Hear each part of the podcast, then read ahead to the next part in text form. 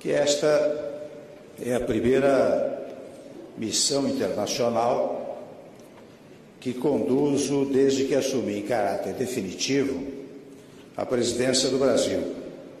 E fico muito feliz por isso, porque a China é destino dos mais apropriados para o início desta nova jornada. Em minha experiência como co-presidente da nossa comissão sino-brasileira, aprendi a admirar o povo chinês, seu engenho e sua cultura. Aprendi a apreciar a diversidade e a profundidade das relações do Brasil e a China. Sobretudo, aprendi que não há distância geográfica capaz de separar a amizade genuína. Assim, me sinto sempre que aqui desembarco, precisamente entre amigos. Os últimos 120 dias, sabem todos, foram de transformações em nosso país. Mesmo em um período de interinidade, pudemos avançar.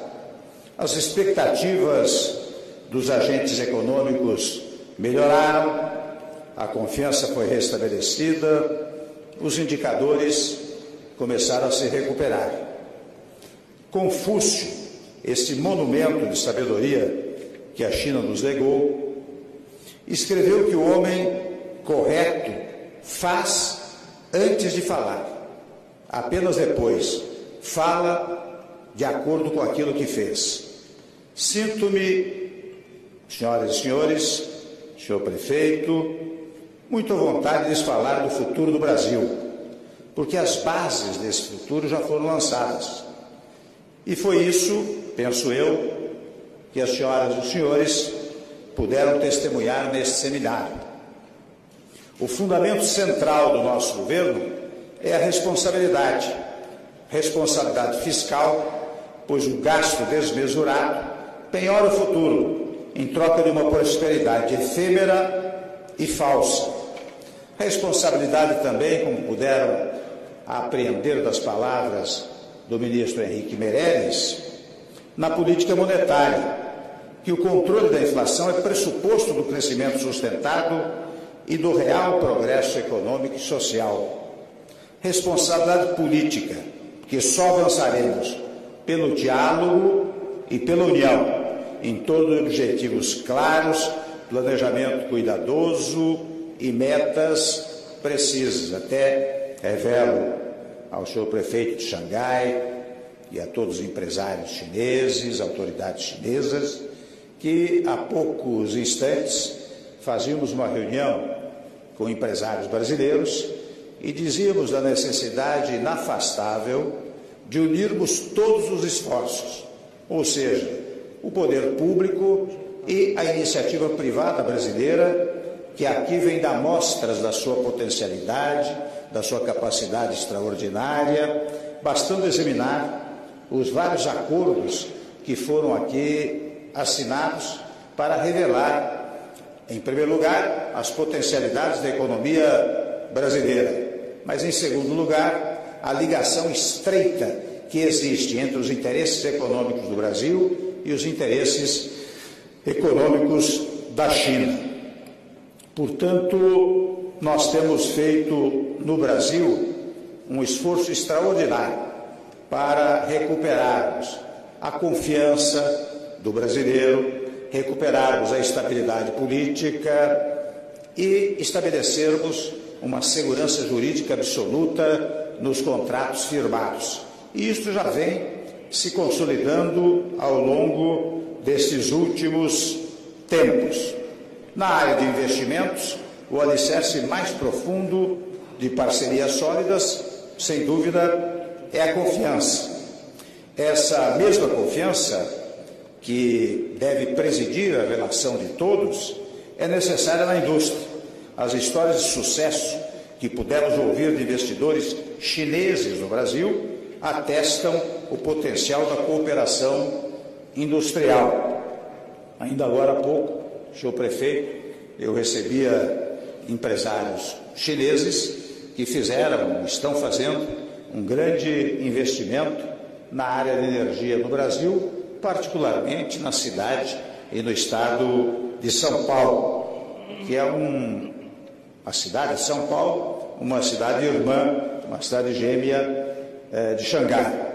No agronegócio, que também aqui há, senhor prefeito, muitos eh, desfrutantes e apoiadores do agronegócio, as oportunidades entre Brasil e China são mútuas.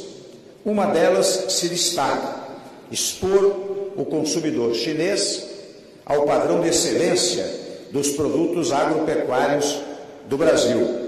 Padrões reconhecidos em todo o mundo, não só pela qualidade intrínseca dos nossos produtos, mas também pelos rigorosos padrões sanitários a que são submetidos. Não à toa, até o início de agosto, as exportações mundiais do agronegócio brasileiro já superavam 50 bilhões de dólares. No governo brasileiro, as senhoras e os senhores sempre encontrarão um aliado, um aliado que compreende a importância do setor privado para a economia nacional, um aliado que zela pela saúde financeira do país, um aliado que compreende que o interesse público e o setor privado depende de regras, regras adequadas e previsíveis. Bem sei, senhoras e senhores, que a crise econômica que começamos a superar não é menor. Ao contrário, foi nada menos do que a maior recessão econômica dos últimos tempos. Porém, também aqui a sabedoria confuciana nos oferece a melhor lição.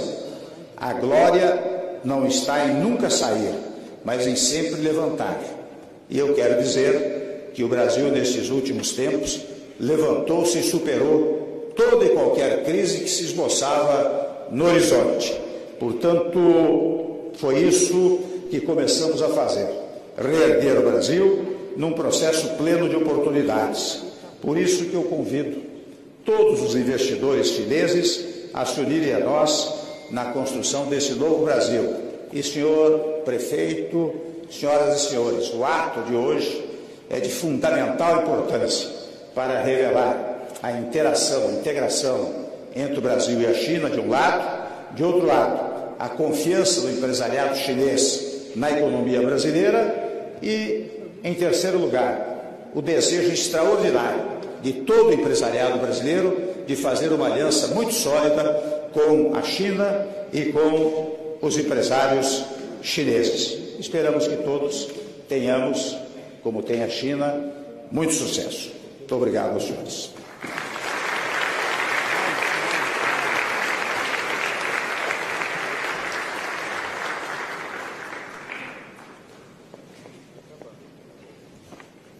Senhoras e senhores, está encerrado esse evento empresarial. Agradecemos a presença de todos.